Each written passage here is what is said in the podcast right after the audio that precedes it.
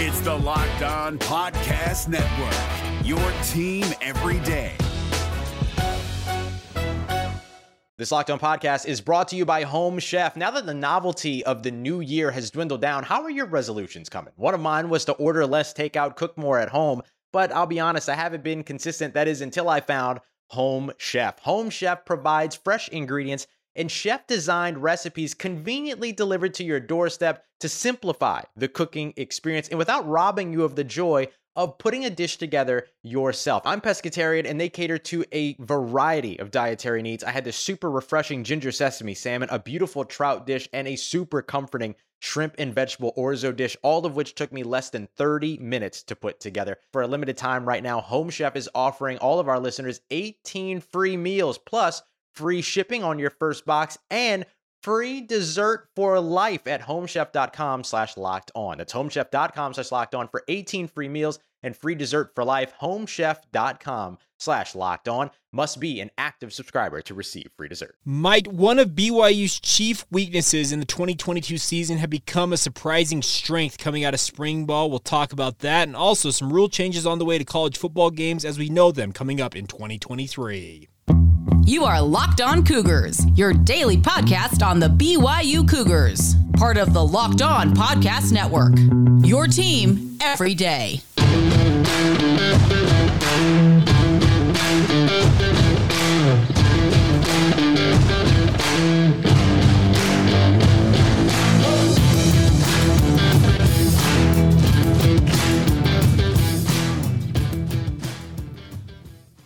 What's up, everybody? I'm Jake Hatch, your host here on Locked On Cougars, your resident BYU insider. Thank you for making Locked On Cougars your first listen of the day. Always appreciate is making it a part of your routine whenever you watch and or listen to it.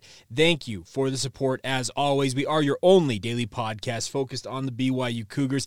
Cannot thank you guys enough for making the time to join us here. All right, diving right in on today's show. We've been going position group by position group, looking back at what I thought of each position group going into spring ball versus what I think now now after a month plus of BYU spring practices.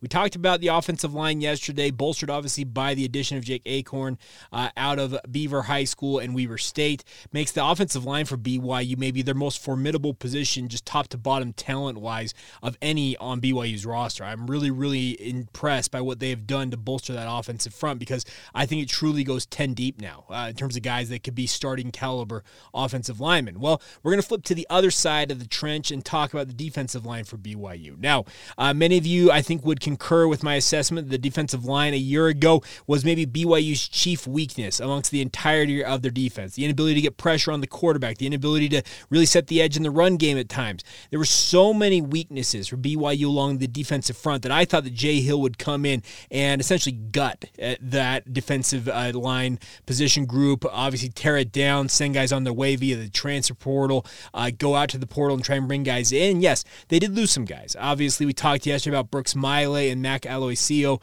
announcing that they are going to go into the NCAA transfer portal. They also added guys via the transfer portal. Isaiah Bagnah and Jackson Cravens, chief among them. But there were a ton of holdovers for BYU along the defensive front. And I got to say, considering what I expected from BYU's defensive line going into spring ball versus what they showed throughout the entirety of uh, spring camp, I am thoroughly impressed at what a new coach, a new philosophy, and just kind of a new energy being injected into each one of these players has yielded so far for BYU. Now, I take this all with a grain of salt, obviously, because this is a spring period where guys are trying out new positions, new schemes are being implemented. BYU is going up against every single day in practice, so you're going to learn tendencies of what the offense likes to do in certain downs and distances that may give you a little bit of an advantage, both as an offensive and a defensive player.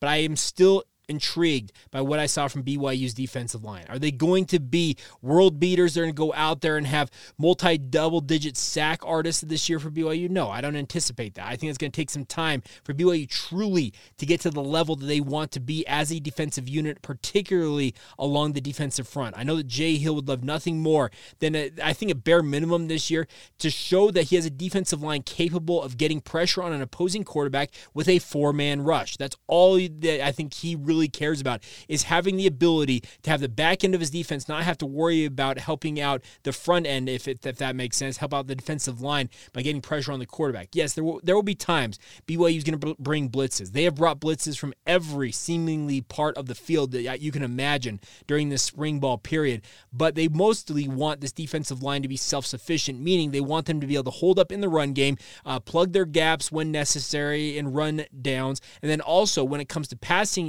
downs, to be able to get after the quarterback and make them uncomfortable, if not outright sack them, strip sack, uh, forcing the guy out of the pocket, just make plays. That's what they want from this defensive line. And that's one thing I will give the defensive line is they got the better of BYU's offensive line multiple times during the media observation windows that we had as a media corps down there in Provo, but also in talking with people around the BYU football program during the midst of all this. They talked time and time again about how good the defensive line had been. They were disruptive. They were making plays all over the field. So, uh, like I said, I, am I'm, I'm as in. Uh, I'm gonna say this. I'm as intrigued, surprised, whatever you want to describe it as, as anybody with regards to my thoughts on this defensive front. Now, guys that stood out during spring ball, there was a number of them I thought along the defensive line. Number one, Isaiah Bagnah. I, we had him on this podcast, talked with him one on one. Very impressive young man, very familiar with BYU, growing up in Lethbridge, Alberta, Canada. Obviously understands what BYU is all about. I think he's going to make an impact. He probably comes in, it's kind of that uh, two point stand up edge rusher for BYU, but if he's able to capitalize on his God given talents, I think he's got the capability of being BYU's potential leading sack artist. Now, opposite him is going to be more of a traditional defensive end, and that's Tyler Batty. Jay Hill highlighted him in his, I guess we call it, uh, spring camp uh, ending uh, media session, saying that Tyler Batty had a very, very good fall camp, and that should be positive news to hear as a Cougar fan all of us, yours truly included, have been waiting to see Tyler Batty truly uh, capitalize on what his skill set is, and that is getting after the quarterback and being that defensive end. Six foot five, 250, 260 pounds. He's like the prototype for a defensive end. Can he capitalize on his ability? They actually list him at 6'5, 273 here on BYU's roster. He is the prototype for defensive end. If he can get after the quarterback, hold up in the run game, he could be a linchpin to helping BYU have a pretty successful year along the defensive front. Now, there are other guys who had their moments uh, during spring ball. I'd also have to give a shout out to Newt Leitao Sellison, uh, transfer from Weber State, a walk on with BYU. He was with the second and third string units, but time and time again during the media portions, he was making plays in the backfield. He's not the prototype defensive end, 6'1, 247, but like I said, he was making plays and he was pretty impressive. I'm intrigued by Isaiah Moa. Ice obviously has been a guy who BYU fans have kind of hoped would break out. He showed some things during uh, spring ball as well that intrigue me. I think he's got the capability of being a fantastic player for the Cougars if all goes according to plan. And then on the interior of the defensive line, I got to give a shout out to Atunaisa Mahe. I talked earlier about how I thought a lot of the holdovers from this defensive line, I just was not impressed. I thought they would have to be essentially tear it down uh, to build it back up. But guys like Atunaisa Mahe seem to have been unlocked by this new defensive philosophy. I, I don't know how to describe it other than this dude was making play after play in this new defense for BYU.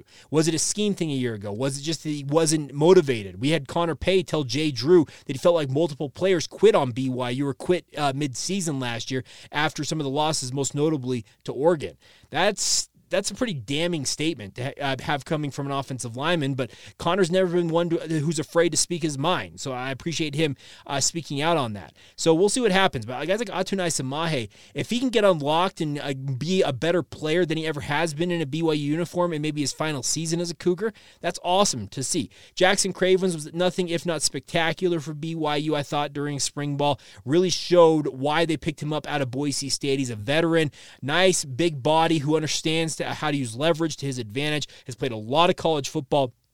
Very intrigued by what he's going to be able to show. I also want to see what John Nelson's capable of showing. They list him at two, 6'4, 275 now. He'll be playing defensive tackle for BYU after having played defensive end a year ago. I thought John was maybe the best single defensive lineman BYU uh, in terms of production a year ago. Now, as he slots inside, can he be more of a pass rush threat for BYU's interior of the def- defensive line? That's one thing that's been severely lacking is BYU's kind of relied on when they've gotten pressure to come off the edge. Can you generate some pass rush up the middle with Nisa Mahe or a Josh Lar- not Josh Josh Larson's another guy we should probably talk about back from a knee injury. We're talking about John Nelson, excuse me. Can he generate some of that pass rush up the middle? That'd be a huge, huge thing for BYU to add to the defensive arsenal. So, uh, like I said, I thought this defensive line was DOA when it came to spring ball. I thought Jay Hill would show up, see what he had on that defensive line, and say, you know what, I don't want any of y'all and essentially tell them all, like Deion Sanders apparently is doing. I think it said of the 83 scholarship players that Colorado had last year, 62 or 63 of them have now entered the transfer portal. Insane turnover. And I'm not going to lie, I thought that might have been the situation BYU's defensive line was facing going into spring ball. But as it stands, I think the defensive line has found some building blocks. Is it perfect? Is it as deep as you'd like it to be? No, absolutely not. They have a lot of work still to do. They had a number of guys leave the program. Brooks Maile, as we already mentioned. Mac Aloisio already announcing they're leaving. Zoom Esplin, a defensive end, has decided to leave the program. And there's still time to go in uh, the rest of this week for guys to enter the portal. Who knows who else might leave the program? Uh, and we'll have to track all of that. Obviously, guys coming in as well. But like I said, this defensive line, I was so down on them uh, coming into spring ball that they really had nowhere to go but up. So I, I guess I'll just say my stock for them is up. Uh, it is because they were quite disruptive, uh, all, things considered. I, I, don't know how to describe it other than the, this new defense led by Sione Po'uha, their defensive line coach, defensive tackles coach, most notably Kelly Poppinga working with the edge guys. They have brought a new energy energy to this defensive front and just seems to have unlocked a lot of guys and their preternatural abilities. And we'll see if it, if it translates to the actual gridiron this fall when BYU takes the field. But I'm very, very intrigued by what I saw from BYU's defensive line. All right, coming up here in just a minute, uh, the look of what you may have expe- you've been expecting or what you've been watching for college football over the past two, three, four decades is going to change. And there's uh, one notable rule change that came over the weekend. I have not had a chance to discuss this stuff quite yet, so I wanted to take a minute and talk about it, how it might ultimately affect BYU in terms of their overall game plan. It's not going to be any different for any of their uh, conference mates or other college football programs at the same level as them. But we'll talk about those rule changes coming up here momentarily. First, a word on our friends over at FanDuel. Of course, FanDuel has been with us for a few months now. The best part is it's baseball season. Grand slams, no hitters, double plays, all that fun stuff are back, and there's no better place to get in on the MLB action than with our friends at FanDuel, America's number one sports book. That's because right now, new customers can step up to the plate with a no sweat first bet of up to $1,000. You heard that right. Just go to fanduel.com slash locked on to sign up now, place your first bet, and get up to $1,000 back in bonus bets if you don't win. The best part is you can bet on anything you're looking for. If you want to have Aaron Judge, you think he's going to hit a home run or two home runs in any given game, you can bet on that. If you want a pitcher to go over a over under number of strikeouts in an individual game, if you think that your squad uh, if has a chance to really make a run in the playoffs potentially as early as, as it is in the season, you can bet on that. All of it is available to you guys to have some fun now. So get over there and don't miss out on your chance get your no sweat first bet up, first bet of up to $1,000 back now when you join FanDuel today. Just go to fanduel.com slash locked on to sign up now. Once again, that's fanduel.com slash locked on to sign up now. FanDuel, an official sports, uh, excuse me, official partner of Major League Baseball and the Locked On Podcast Network. It's Kubota Orange Day. Shop the year's best selection of Kubota tractors, zero turn mowers, and utility vehicles including the number one selling compact tractor in the USA. And now through June 30, get 0% APR for 84 months or up to $3,300 off select compact tractors. See the details at KubotaOrangeDays.com. Your family, your land, and your livestock deserve equipment they can count on. So find your local dealer today. That's KubotaOrangeDays.com.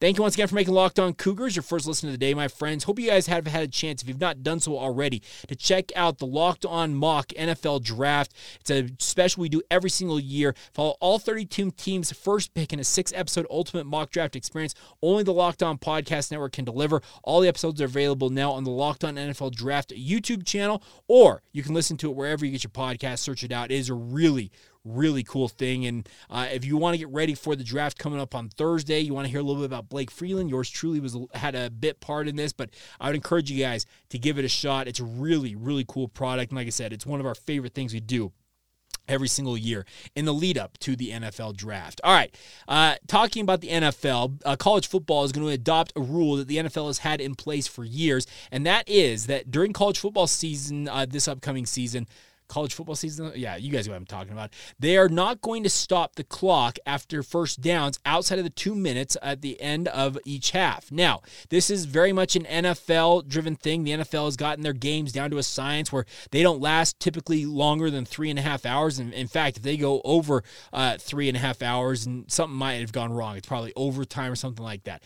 College football has tried to jam so many TV windows into our Saturdays. They have tried to find ways to shorten up college football games, and that this rule change is one of those that is going to shave some time off of games. Uh, they think it's going to shave about seven plays in total. I know that doesn't sound like much, but it can uh, play a significant role in terms of the overall length of games. Now, I've had a few of you uh, who I've been just talking with offhand, uh, guys like Travis, etc. I know that you guys listen to this podcast. You and I have been going back and forth on this, and some of you are not a fan of this. You want to keep it the way it is, where the clock does stop momentarily after first down to get the chain set. Then it whis- then the uh, play uh, resumes and the clock starts running. It's an advantage given to college football where offenses can get set, get a play call, and then they can snap it as soon as those chains are set. This is going to change this. It's going to change the entire calculus of how teams really go about game planning in any in any individual matchup because you no longer can have that extra one, two, three, four, five seconds to get your guys set and get a play call in.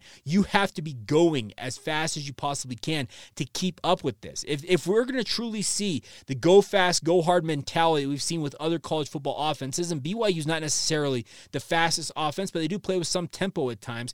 They are going to have to adapt to this new thing. It is going to take some uh, adjusting to get used to it because these college football players, in some cases, they've played four and five years of football at this point, and they have been used to having that extra moment to catch their breath when there's a first down.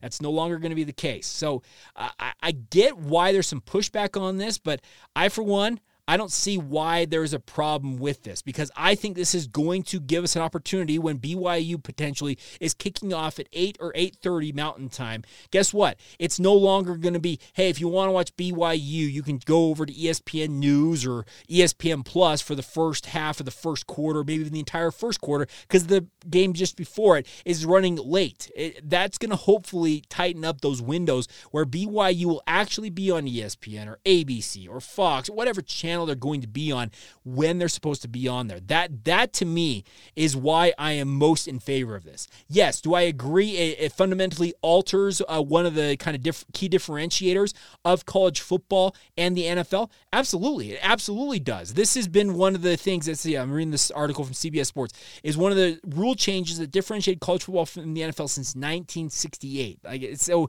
it's going to upend decades, and we're talking over half a century plus worth of precedence and just uh, how college football has operated. They also have approved two other changes, which I agree with. I don't think these are necessarily going to cause uh, a lot of speed up in the game, but you can no longer ice the kicker twice, which I think was dumb to begin with. So you can call one timeout to ice the kicker, and then you can no longer call a consecutive timeout after that. That is just that's being done away with. And then also uh, penalties that would extend the first and the third quarter by an untimed down. You guys know what I'm talking about. Like when they have we have one untimed down before the quarter ends. That will actually be the end of quarter, and they will move that penalty. They'll enforce it at the start of the next quarter, just with an idea of getting it to the end of the quarter and moving on. That's probably outside of the not stopping the ball uh, not not uh, stopping the clock after first downs. That one's probably the most noteworthy in terms of shaving off some extra time, but it's negligible in my mind of how much time that's going to shave off. But uh, don't worry, it's not gone away forever because the NFL, similar to college football, in the final two minutes of the first half and the end of the game, the second half they will still stop the clock after that first down. So, in the critical moments when you most notably are watching strategy play out with two minute drill and guys getting set, they're still going to have that opportunity to catch their breath in those critical moments. This is just an idea that essentially in the in the periods of the game when you you could just you're like, okay, let's move on with this. That's where it's going to speed this up a little bit and hopefully give us, like I said, a little tighter window and package football a little cleaner. Now, some of you have also uh, in conversations with you have complained. Nobody's complaining about having uh, less football, Jake. I, I get that. I know we always want more football, but I think this is just more of an idea from the college football side of things. Is that in this younger generation, it, eh, eh, the metrics bear it out that attention spans are declining, and you've got to be able to keep eyeballs on these games. And any way you can shorten it up a little bit, hopefully, will retain some of those eyeballs on these football games. Now you can say, well, the, they're not truly diehards. Yeah, they probably aren't, and in many cases, they may only tune in for the end of a first half or the end of that final five minutes of a game to catch the most exciting parts. But it's just an effort. It really is an effort, I think, for college football to get more. I don't know. Uh, just a tighter package overall. And I know that sounds uh, kind of hokey and it's very much uh, some media speak from my side of things because that's the way I kind of approach this. But it, it's all about the almighty dollar. It all goes back to the dollars and the college football realm. They only exist to make money. And I know that sounds crass. I know it sounds we're supposed to be aspire to higher things in college football. Jake, I, I get all that, but let's be real. What rules at the end of the day? Money green talks my friends and that that's where this is all stemming from. So if you want an explanation as to why this is happening well i think some television partners out there have decided they want uh, college football games to be in a little bit tighter window attract more eyeballs and in theory get more advertising dollars into their budgets as well even though uh, we're seeing media conglomerates literally nationwide uh, cutting big name uh, media personnel and obviously making all kinds of sweeping changes at the same time. So who knows this ultimately pans out. But that's kind of my thought of where things stand with regards to what's going on uh, in the college football realm. All right, we're going to wrap up today's show as promised with a look back at the final game of the 2015 season. A crazy few weeks for BYU as they went into their bowl game in 2015. We're going to talk about all that craziness and my uh, unique perspective of that, having covered it and all that stuff. We'll get to all of that as we continue on right here on Locked On Cougars. It's Kubota Orange Day. Shop the year's best selection of Kubota tractors, zero turn mowers, and utility vehicles, including the number one selling compact tractor in the USA. And now through June 30, get 0% APR for 84 months or up to $3,300 off select compact tractors. See the details at KubotaOrangeDays.com. Your family, your land, and your livestock deserve equipment they can count on. So find your local dealer today. That's KubotaOrangeDays.com. Thank you once again for making Locked On Cougars your first listen of the day.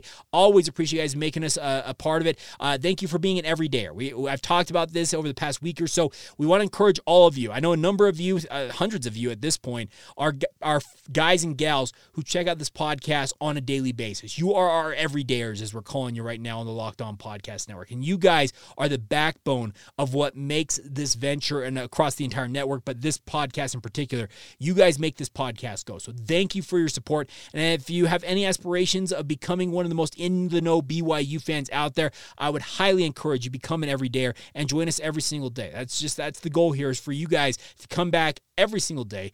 Keep it in a nice, tidy package, under 30 minutes ideally. Sometimes it goes, spills over that just a little bit, but we want to make sure you guys aren't being tied down for too long, but also have relevant information that you can go out and talk with your family and friends about when you're talking about the Cougars. All right, a couple of notes before we talk about BYU football one more time. Want to give a big shout out to Alicia May Mateo. She was named All WCC first team for the third straight year. The West Coast Conference announced that yesterday. Congratulations to one of the best uh, women's golfers in BYU golf history in recent memory. Uh, May Mateo has been a fantastic, fantastic athlete for BYU.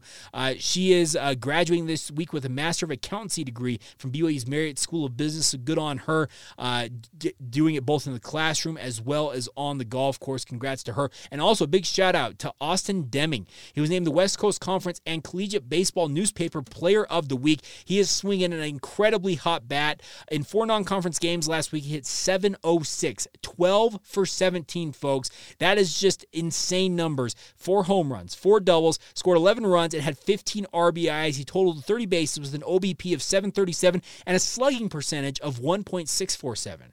talk about just swinging the bats as, as well as you possibly probably could at any point. So congratulations uh, to Austin Deming. He actually joins Cole Gamble, who received both of the same honors last week by the WCC and Collegiate Baseball newspaper as well. So BYU baseball inching ever closer to 500. They're eight and three, as I saw Gregor Bell tweet yesterday in their last 11 games. So 17 and 21 overall, getting ready for a big series at home against the Portland Pilots. The Pilots are in second place in the West Coast Conference. BYU kind of in the middle of the pack in the WCC. A huge series uh, taking place at Miller Park this weekend. And the good news is uh, forecast for the mid to upper 70s over the weekend. So if you want to get out to Miller Park and enjoy a game, I would encourage you to do so. I am going to see if I can get my family down there to enjoy it as well. All right, we've been going back through all 155 games in BYU football history, and we've been tracking all the way through the uh, 2015 season. And in 2015, well, they beat Utah State in that regular season finale, and it felt like okay, this team's rolling a little bit. They're nine and three.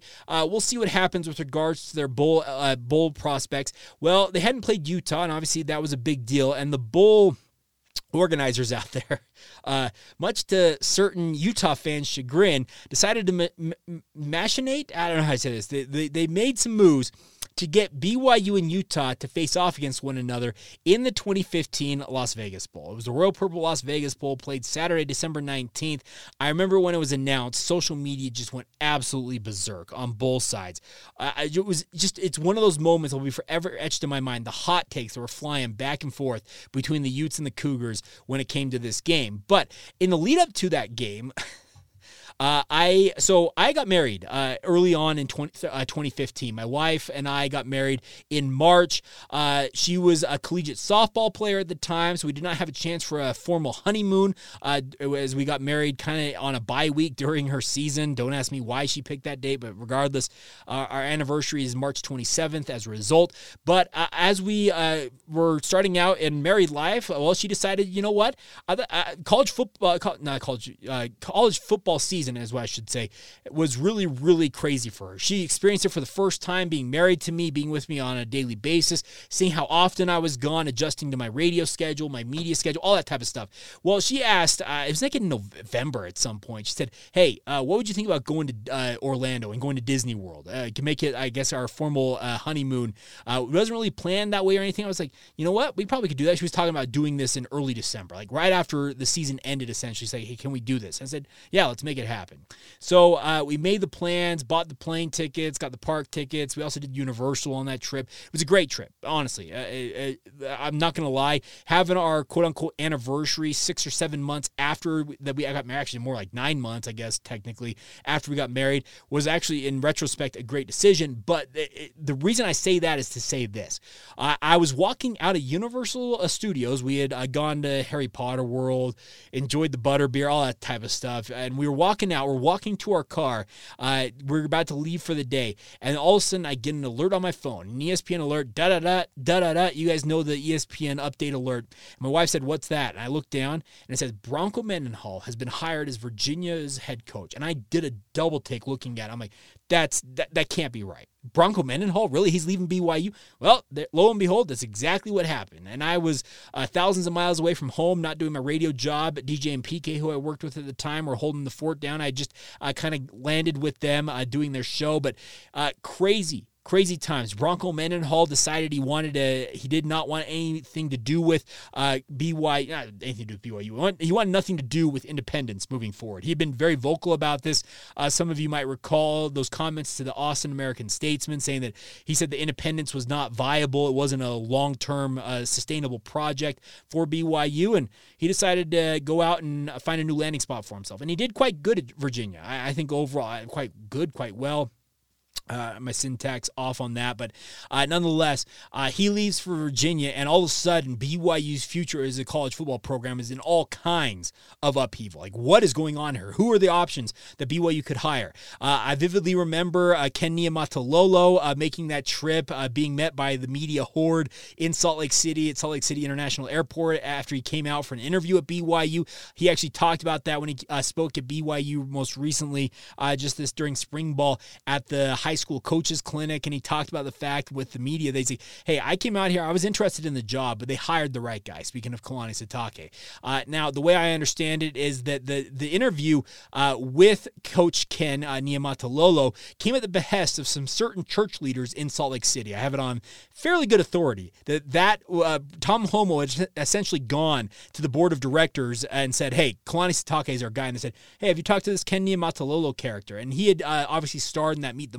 Movie that had come out uh, just a, what I feel like a few months before, it might have been a year before, but nonetheless, the, he came out, made the interview. Uh, BYU uh, vetted all their guys, but Tom Holmoe, it felt like from the outset, was like, you know what, Kalani Sitake is our guy. Kalani had been the defensive coordinator at Utah, had gone with Gary Anderson to Oregon State to be the defensive coordinator for one season, and then he gets announced literally the day of the game at the Las Vegas Bowl. BYU introduces Kalani Sitake, our new head coach at the uh, Royal Purple Las Vegas Bowl. It overshadowed the entirety of the game, it felt like, uh, leading up to it. But then the game took over its own life because, as many of you know, Oh my gosh, what a game. Uh, Utah raced out to a 35 to nothing lead in the first uh, quarter alone. Uh, and turnovers, everything that could go wrong did go wrong for BYU in this game. Uh, Tanner Mangum throwing multiple pick sixes. Uh, he ended up with 315 yards, two touchdowns against three interceptions, uh, 25 of 56 passing. But that 35 to nothing lead would stand up as BYU, uh, Bronco Mendenhall, coaching with his staff, and it wasn't a full staff, but a bunch of them knew they were had their foot out the door. All of them were going outside of Guy Holliday, who would ultimately uh, switch to coaching at Utah in the aftermath of all of this, uh, they had their foot out the door, and BYU played like it in the first quarter. Now, BYU did wake up. They rallied, scored 28 unanswered points. Uh, Bronco Mendenhall, though, uh, I felt like short circuited this with a punt uh, late in this game. Uh, uh, it wasn't even late. It wasn't even that late. It was, it was pretty late in the game, but regardless, BYU there's a big there's always that talk of had that game gone for four or five more minutes BYU might have won that one and they very well may have but you can't shoot yourself in the foot and put yourself in a 35 to nothing hole and have any chance of winning this game but uh, yes Rough loss to Utah. Obviously, you never want to lose to the Utes. BYU felt like that was a missed opportunity. Utah finished the season ranked. Uh, they were 10 and 3. They were 22nd in the country coming into this game. BYU sunk to 9 and 4 after the game. But uh, after just, it was a wild, wild three or four weeks because BYU finished the regular season November 28th. Uh, as I understand it, Bronco Mendenhall uh, flew out to Virginia in the days after that to interview with the uh, Cavaliers. He gets the job, and then BYU goes through a very quick process of vetting, interviewing, going through all the process of hiring their coach. And then they announced it on December 19th at the bowl game and introduced Kalani Sitake as their new head coach, and a new era of BYU football began right then. So, crazy, crazy times. And like I said, I was in Universal Studios. I've still, I probably could walk you to the very spot in that parking garage where I stood when I got that alert and looked at it. And I was like, oh my goodness. And my wife was like, what are you talking? I'm like, Bronco Mendenhall left BYU. And she was, like I said, she was a collegiate softball player. She's like, what? Bronco left? Yeah, he left. She's crazy crazy times. But uh, it was a wild few weeks, and obviously we know that the rest is history, and we'll talk about the start of the Kalani Sitake era as we kick off the 2016 season in our look back at all 155 of these independent football games for BYU on tomorrow's podcast. Also looking forward tomorrow to another position group look back. I will flip back over to the offense. I want to talk a little bit about BYU's wide receiving corps. Obviously, a lot of questions out there. BYU uh, uh, threw out an offer according to Montana. Uh, uh, Montana. Oh, what's his name? I can't remember all of a sudden. It's one of those crazy names. Montana Montana Lemonious Craig, the stud wide receiver who had a great spring game for Colorado on Saturday, entered his name in the transfer portal on Sunday, and BYU on Monday offered him a scholarship along with seemingly half of the country out there, especially in the Power Five ranks.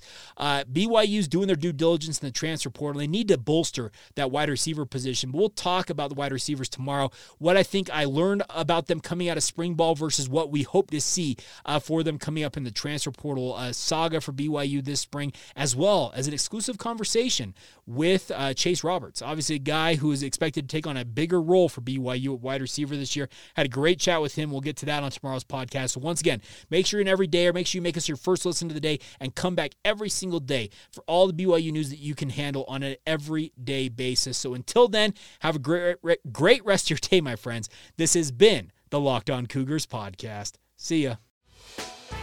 Hey, Prime members you can listen to this Locked On podcast ad free on Amazon Music. Download the Amazon Music app today.